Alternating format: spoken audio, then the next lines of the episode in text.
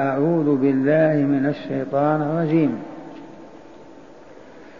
قد خلت من قبلكم سنن فسيروا في الأرض فانظروا كيف كان عاقبة المكذبين. هذا بيان للناس وهدى وموعظة للمتقين. ولا تهنوا ولا تحزنوا وأنتم الأعلون إن كنتم مؤمنين. إن يمسسكم قرح فقد مس القوم قرح مثله وتلك الأيام نداولها بين الناس. وليعلم الله الذين آمنوا ويتخذ منكم شهداء والله لا يحب الظالمين. وليمحص الله الذين آمنوا ويمحق الكافرين. أذكركم أن السياق عاد إلى غزوة أحد. بعد ذلك الاعتراض العظيم الجليل عدنا إلى غزوة أحد وتأملوا الآيات. قد خلت من قبلكم سنن فسيروا في الأرض فانظروا كيف كان عاقبة المكذبين. هذا هذا بيان للناس وهدى وموعظة للمتقين. ولا تهنوا ولا تحزنوا وأنتم الأعلون إن كنتم مؤمنين. إن يمسسكم قرح فقد مس القوم قرح مثله. وتلك الأيام نداولها بين الناس وليعلم الله الذين آمنوا ويتخذ منكم شهداء والله لا يحب الظالمين وليمحص الله الذين آمنوا ويمحق الكافرين هذا تدبير الله عز وجل قوله جلت قدرته قد خلت من قبلكم سنن. هذا إخبار بالواقع. مضت قبل أصحاب رسول الله أمم وتجلت فيهم سنن الله. فأهلك الله المكذبين والمشركين والموذين لأوليائه وصالح عباده. وإن شاءوا وقفوا على تلك المعالم عاد في الجنوب وثمود في الشمال وفرعون وقوم لوط في الغرب ما بين فلسطين ومصر. هكذا يعظهم ربهم. فيقول لهم قد خلت من قبلكم سنن. إذا فنجى الله المؤمنين وأهلك الكافرين. وأنتم هذا صنيعه معكم. ينجيكم ويهلك أعداءكم الكافرين. وتم هذا كاملا غير منقوص. إذا ويقول لهم فانظروا كيف كان عاقبة المكذبين. من سورة اليقطين يقول تعالى وإن لوطا لمن المرسلين إذ نجيناه أهله أجمعين إلا عجوز في الغابرين ثم دمرنا الآخرين. وإنكم لتمرون عليهم مصبحين وبالليل. أفلا تعقلون؟ فتجار هذه الديار يذهبون إلى الشام يذهبون إلى مصر. ما يمرون بقوم لوط وديار سدوم عمورة حيث أصبحت بحرا ميتا أو بحيرة ممتلئة فسيروا في الأرض فانظروا كيف كان عاقبة المكذبين لله ورسوله المكذبين بشرع الله وسننه وقضائه وقدره هذا الذي سمعتم ويتلوه علينا من الآيات بيان للناس. من أراد أن يتبين الحق من الباطل والخير من الشر والفضيلة من الرذيلة والسعادة من الشقاء والكمال من النقصان فالآيات القرآنية موضحة لذلك مبينة مفصلة. وفي نفس الوقت هي هدى وموعظة للمتقين. أما الفاجرين لا يجدون فيها هداية ولا يجدون فيها موعظة وذلك لأن قلوبهم منتكسة. فلا يعون ولا يفهمون.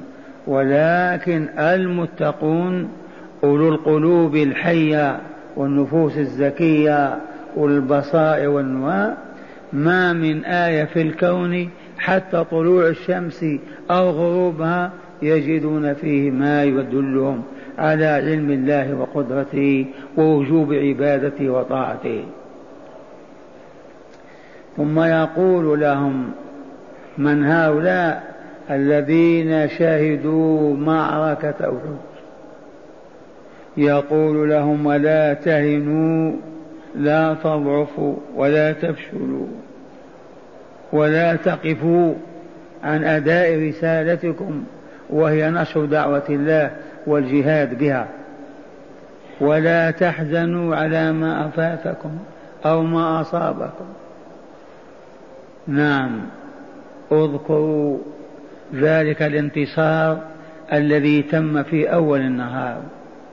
وإذا المشركون وهم ألوف تراهم يفرون هاربين تاركين أمتعتهم تاركين أدواتهم وراءهم ونساءهم هاربات.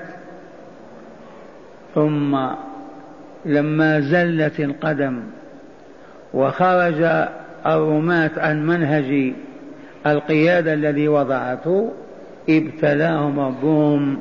في آخر النهار فأصيبوا بنكبة وأصيبوا بكرب وحزن ما عرفوا تاريخهم. ها هو الرحمن الرحيم. يلاطفهم ويهون من شدة كربهم وحزنهم ويقول لهم ولا تهنوا ولا تحزنوا وأنتم الأعلون. حقا والله لهم الأعلون.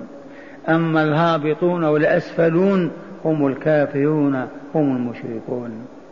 ونعم وإن حصلت تلك الهزيمة المرة فتلك لا تهبط بهم أبدا وهم المؤمنون. ولهذا قيده بقوله إن كنتم مؤمنين. فالمؤمنون دائما والله هم الأعلون. ولا يهنون ولا ينزلون ولا يذلون. لكن إذا خرجوا عن سنن الله في الكون وعموا عنها وما أبصروها وعدلوا عن التمسك بها ينزل بهم ما ينزل بغيرهم. فإن الله لا يحابي وإنما وضع سننا فمن سلكها في إيمان ويقين فاز.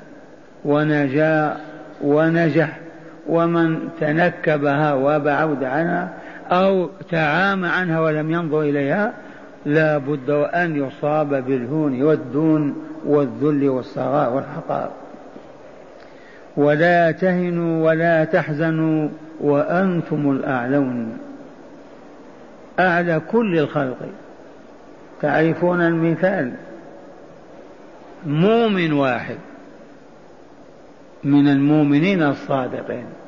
لو يوضع في كفة ميزان وتوضع البشرية كلها من أهل الكفر والشرك في كفة والله لا رجحت كفة المؤمن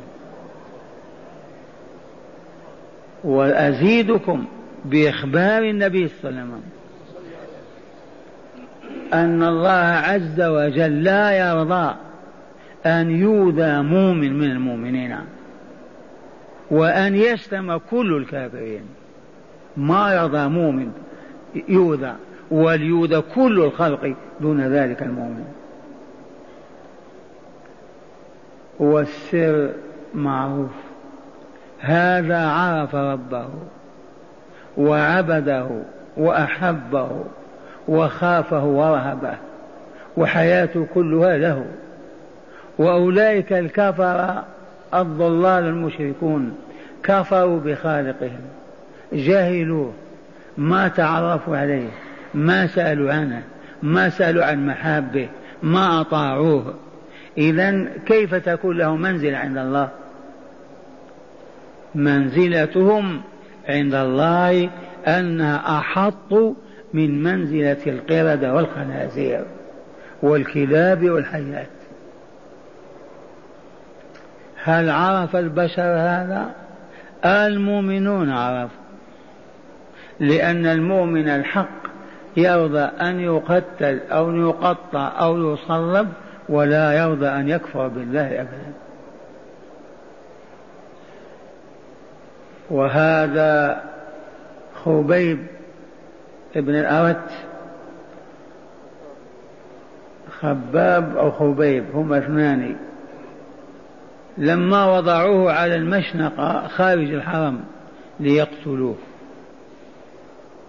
جاء أبو سفيان ممثل قريش يعرض عليه مساومة. هل ترضى أن تذكر آلهتنا الآن بخير وتذكر محمدا بسوء؟ والآن تطلق وتعود إلى أهلك.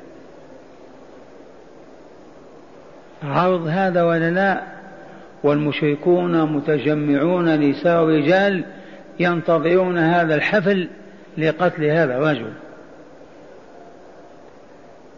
ترضى أن تذكر محمد بسوء فقط وأن تعود إلى أهلك. فقال حالفا بالله والله لا أرضى أن يشاك محمد بشوكة ونعودنا إلى أهله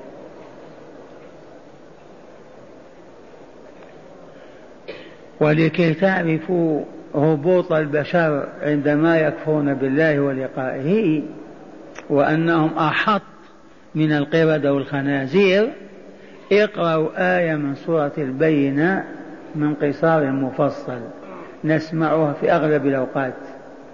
إن الذين كفروا من أهل الكتاب والمشركين في نار جهنم خالدين فيها. أولئك هم شر البريئة. شر بمعنى أشر والبريئة الخليقة كلها لكفرهم. فقول ربنا لأصحاب رسولنا صلى الله عليه وسلم ولا تهنوا ولا تحزنوا وأنتم الحال أنكم أنتم الأعلون ولكن هذا القيد ما هو من حديد. قيد النورانية إن كنتم مؤمنين فهذا الكمال ظافرتم به وحصلتم عليه بواسطة إيمانكم. أما الكافر وسخ لا قيمة له عند الله. ومن شك فليرجع إلى أخبار الله التي تقضي وتحكم بأن الكافر يعيش مليارات السنين بلا نهاية في عالم الشقاء. لا تمسح له دمعة ما هي سنة ولا ألف ولا عشرة. أبدا. هل عندهم من عندهم عند الله منزلة؟ وسر ذلك خلقهم ورزقهم. وخلق كل شيء من أجلهم. يا ابن آدم لقد خلقت كل شيء من أجلك. ولم يطلب منهم أكثر من الاعتراف به وهو إيمان.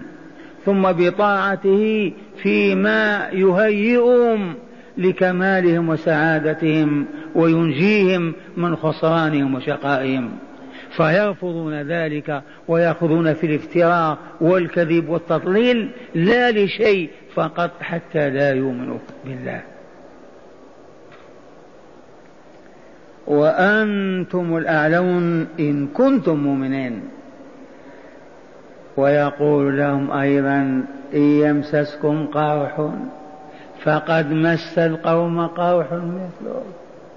أما قتلتم منهم سبعين في بدر؟ وأسرتم منهم سبعين وغنمتم غنائمهم كلها. وإن مسكم هذا القرح أنتم مات منهم سبعون أربعة من المهاجرين والباقون من الأنصار. إن يمسسكم قرح القرح والقرح كالضعف والضعف آلام الجراحات بالسهام أو بالسيوف. فقد مس القوم قرح مثله وتلك الأيام نداولها بين الناس. وتلك الأيام نداولها بين الناس. سيأتينا أن أبا سفيان لما انتهت المعركة جاء يتابع الرسول صلى الله عليه وسلم وأصحابه في سفح أحد فطلع كم خطوة فوق قارب الرسول صلى الله عليه وسلم وقال أفيكم ابن أبي كبشة؟ أفيكم ابن أبي قحافة؟ أفيكم عمر بن الخطاب؟ فقال له عمر رضي الله عنه هذا رسول الله وهذا أبو بكر وهذا عمر أو وأنا عمر. فماذا قال أبو سفيان؟ قال الحرب سجال. الحرب سجال يوم فيوم. يعني أصبتم منا في بدر أصبنا منكم اليوم فلا تحزنوا ولا تأسفوا. وقال عمر قتلانا في الجنة وقتلاكم في النار. فقال أبو سفيان قد خسرنا إذا وهو كذلك. والشاهد عندنا في قول ربنا لهم وتلك الأيام نداولها بين الناس لما سميت الدولة دولة من المداولة. سميت الدولة دولة لماذا؟ لأنها تدول من شخص إلى آخر. والأيام دول أيام رخاء وأيام غلا أيام سعادة وأيام شقاء أيام أمن وأيام خوف وهذا كله ماض حسب سنة الله عز وجل. هو الذي يؤمن من شاء ويخوف من شاء ولكن يؤمن ويخوف بسنن لا تتخلف. وتلك الأيام نداولها بين الناس وليعلم الله الذين آمنوا. ويتخذ منكم شهداء. فعل الله تعالى هذا ليظهر علمه الغيب إلى العلن والمشاهدة لتظهر حكمة الله وسنته في خلقه.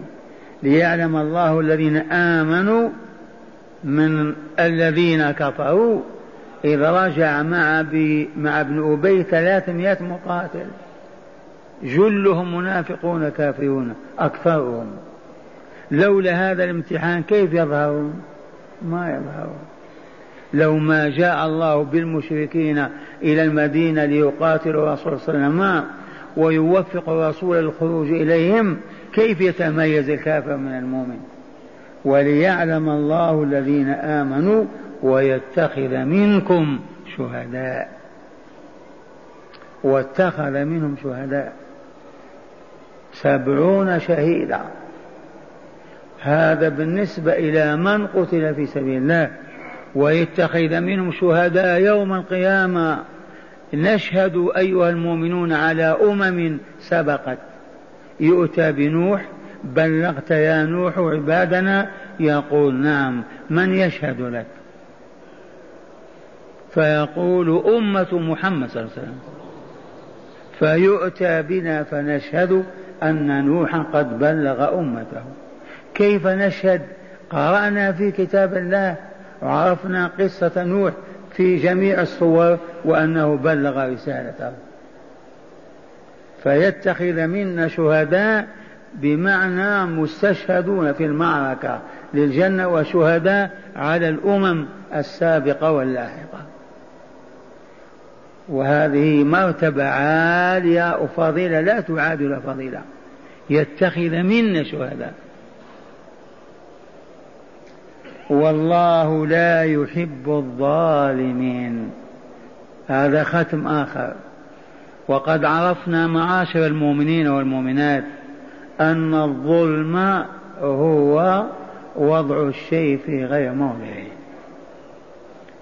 فكل من وضع شيئا في غير موضعه فقد ظلم وهو ظالم. فمثلا الذين عبدوا غير الله وضعوا هذه العبادة في غير موضعها. فبذلك ظلموا وهلكوا الرماة الذين نزلوا من على الجبل وعصوا رسول الله صلى الله عليه وسلم وتركوا المركز خاليا فاحتله المشركون هؤلاء ظلموا. الرسول وضعهم في هذا الموضع وضعوا أنفسهم خارجه يطلبون الدنيا والمال. كلمة الظلم عامة. افظعها ظلم الله. بأن تأخذ حق الله وتعطيه لغيره. بعض طلبة العلم ترددوا في هذا التعبير. كيف نقول ظلموا الله؟ نعم. هذه العبادة ما شرعها الله له. إذا فإذا عبدنا بها غيره ظلمنا ربنا ولا؟ أخذنا حقه وضعنا شيئه في غير موضعه. وظلم الناس في أعراضهم في أموالهم في أبدانهم كل ومن الظلم أن ترفع يديك الآن وتغني في الحلقة. الموضع ما هو موضع غنى وهكذا يقول تعالى وليعلم الله الذين آمنوا منكم آمنوا ويتخذ منكم شهداء والله لا يحب الظالمين. وليمحص الله الذين آمنوا. التمحيص يمحص الشيء حتى يذهب كل ما كان فيه من دخن ودخل ليبقى فقط العنصر الصافي الكريم. كما تمحص الجواهر الذهب وغيرها. ابتلاهم بهذه المعركة وساقهم إليها. وكتب ما كتب لماذا؟ العلة ليمحص الله الذين آمنوا ويمحق الكافرين. وهذه الآيات غدا لو ندخل في الإسلام دخولا جديدا ونواجه نفس المعركة. ونتلو الآيات وكأنها نزلت علينا في يومنا هذا. لأنه كتاب خالد بخلود هذه الحياة. لا يرفع الله إلا في نهايتها. والآن نسمع شرح الآيات من طريق التفسير في الكتاب. لنتأمل ما سبق أن فهمناه. قال المؤلف غفر الله له ولكم ورحمه وإياكم وسائر المؤمنين لما حدثت ما حدث لما حدث ما حدث من انكسار المؤمنين بسبب عدم الصبر. لما حدث ما حدث من انكسار المؤمنين بسبب ماذا؟ عدم الصبر. ما صبروا كما أمرهم قائدهم والطاعة اللازمة للقيادة ذكر تعالى تلك الأحداث مقرونة بفقهها لتبقى هدى وموعظة للمتقين من المؤمنين. مرة ثانية. ذكر تعالى تلك الأحداث التي تمت في أحد مقرونة بفقهها لتبقى هدى وموعظة للمتقين من المؤمنين لأن غير المؤمنين لا يستفيدون. وبدأها بقوله قد خلت من قبلكم سنن فسيروا في الأرض فانظروا كيف كان عاقبة المكذبين. فأخبر تعالى المؤمنين بأن سننه قد مضت في من قبلهم من الأمم كقوم نوح وعاد وثمود وغيرهم.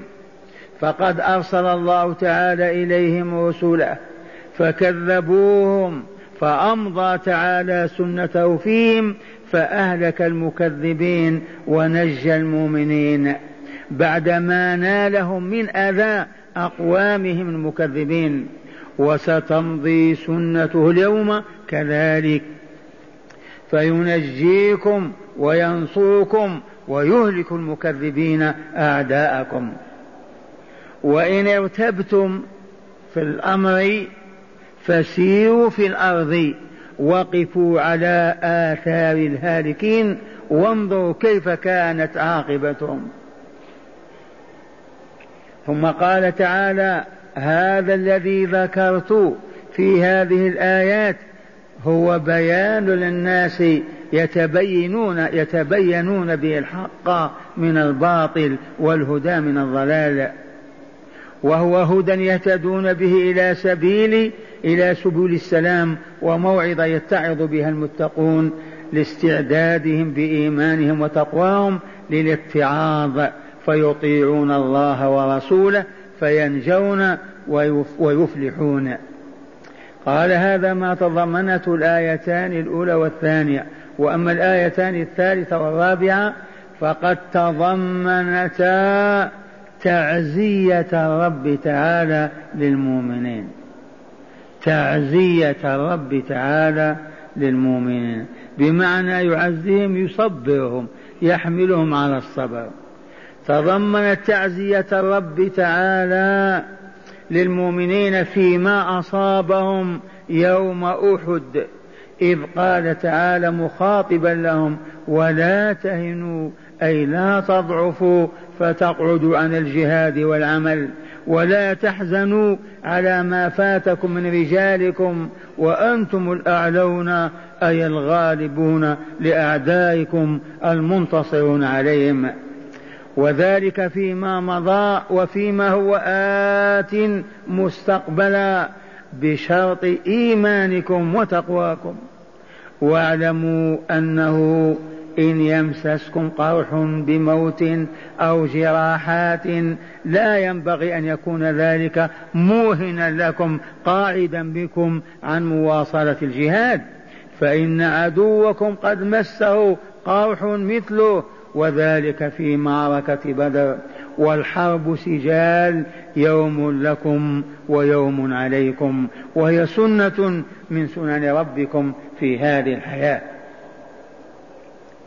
هذا معنى قوله تعالى وتلك الأيام نداولها بين الناس ثم بعد هذا العزاء بعد هذا العزاء الكريم الحكيم ذكر تعالى لهم علة هذا الحدث الجلل والسر فيه وقال وليعلم الله الذين آمنوا ويتخذ منكم شهداء ما كانت هذه المعركة لغير حكمة كانت مقصودة لهذا البيان. قال وليعلم الله الذين آمنوا ويتخذ منكم شهداء أي ليظهر بهذا الحادث المؤلم يظهر إيمان المؤمنين وفعلا فالمنافقون رجعوا من الطريق بزعامة رئيسهم المنافق الأكبر عبد الله بن أبي بن سلول عليه لعائن الله. والمؤمنون واصلوا سيرهم وخاضوا معركتهم فظهر إيمانهم واتخذ الله منهم شهداء. لولا الهزيمة ما يكون بينها شهيد أبدا. حكمة الله ويتخذ منكم شهداء. قال واتخذ الله منهم شهداء وكانوا نحو من سبعين شهيدا. منهم أربعة من المهاجرين وعلى رأسهم حمزة بن عبد المطلب عم رسول الله صلى الله عليه وسلم ثم عبد الله بن جحش صهر النبي صلى الله عليه وسلم وابن عمته ثم شماء عثمان بن شماس أربع أنفار من المهاجرين. قال وكانوا نحو من سبعين شهيدا منهم أربعة من المهاجرين وعلى رأسهم حمزة بن عبد المطلب عم رسول الله صلى الله عليه وسلم ومصعب بن عمير. قبره الآن موجود إلى قبر حمزة. ماذا تعرفون عن مصعب هذا؟ مصعب يقول الذي يحدث عنه كان يمشي في مكة في الحرير. شاب لأبوين لم ينجب سواه. يكسونه الحرير يرفل فيه. لما أن دخل رحمة الله وآمن بالله ولقاءه وبالله ورسوله وأسلم في مكة قال لقد رأيته. يرتدي جلد شاء وقد استشهد في أحد فما وجد الرسول بما يكفنه به. ثوب واحد غليظ من جلد إن رفعه إلى رأسه انكشف نصفه الأسفل وإن أدناه من أسفل انكشف رأسه وجسمه. فجيء بالعشب والنبات ووضعه على رجليه كان آية من آيات الله ما إن هاجر إلى مكة قبل الرسول صلى الله عليه وسلم. ما وطاف بهذه الديار حتى أصبح كل دار فيها إيمان وفيها مؤمن. هذا مصعب ابن عمير. كان يمشي في الحرير فأصبح يرتدي جلد الشاء وصبر وفاز رضي الله عنه وأرضاه. ونحن ما يمسنا من هذا شيء ونعرض عن عن ذكر الله والعياذ بالله.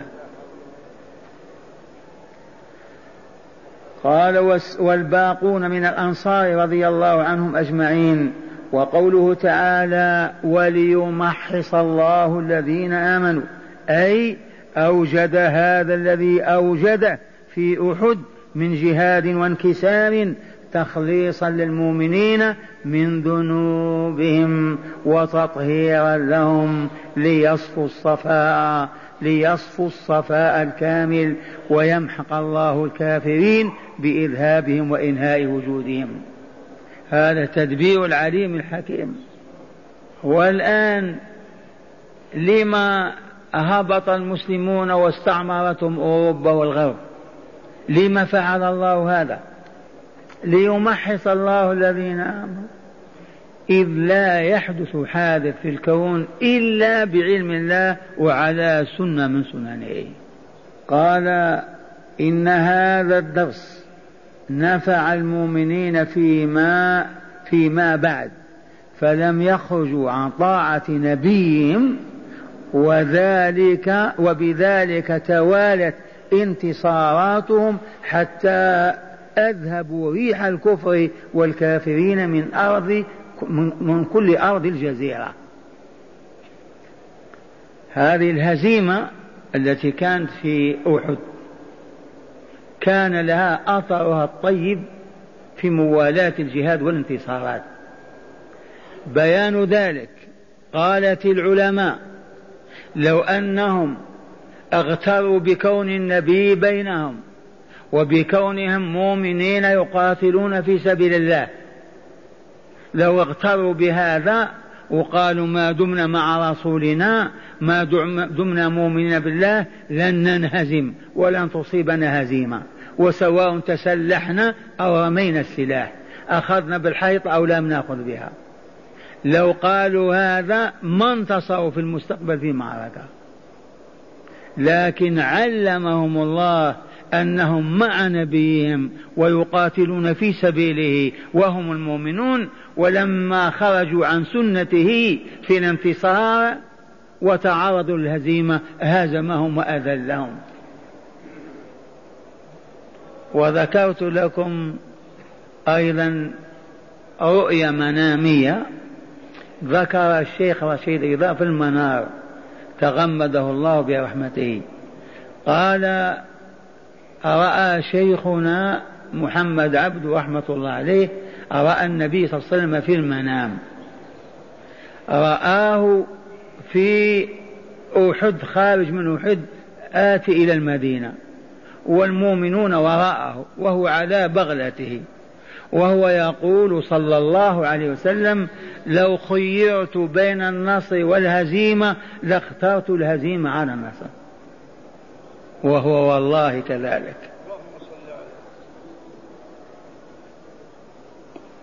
المؤمنون إذا اغتروا بإيمانهم وغرتهم أنهم أولياء الله فحملهم ذلك على الإعراض عن سنن الله وعدم الأخذ بما وضع الله لا بد وأن ينكصوا ويتحطموا فالإيمان يلزم أصحابه بأن لا يتركوا سنة من سننه.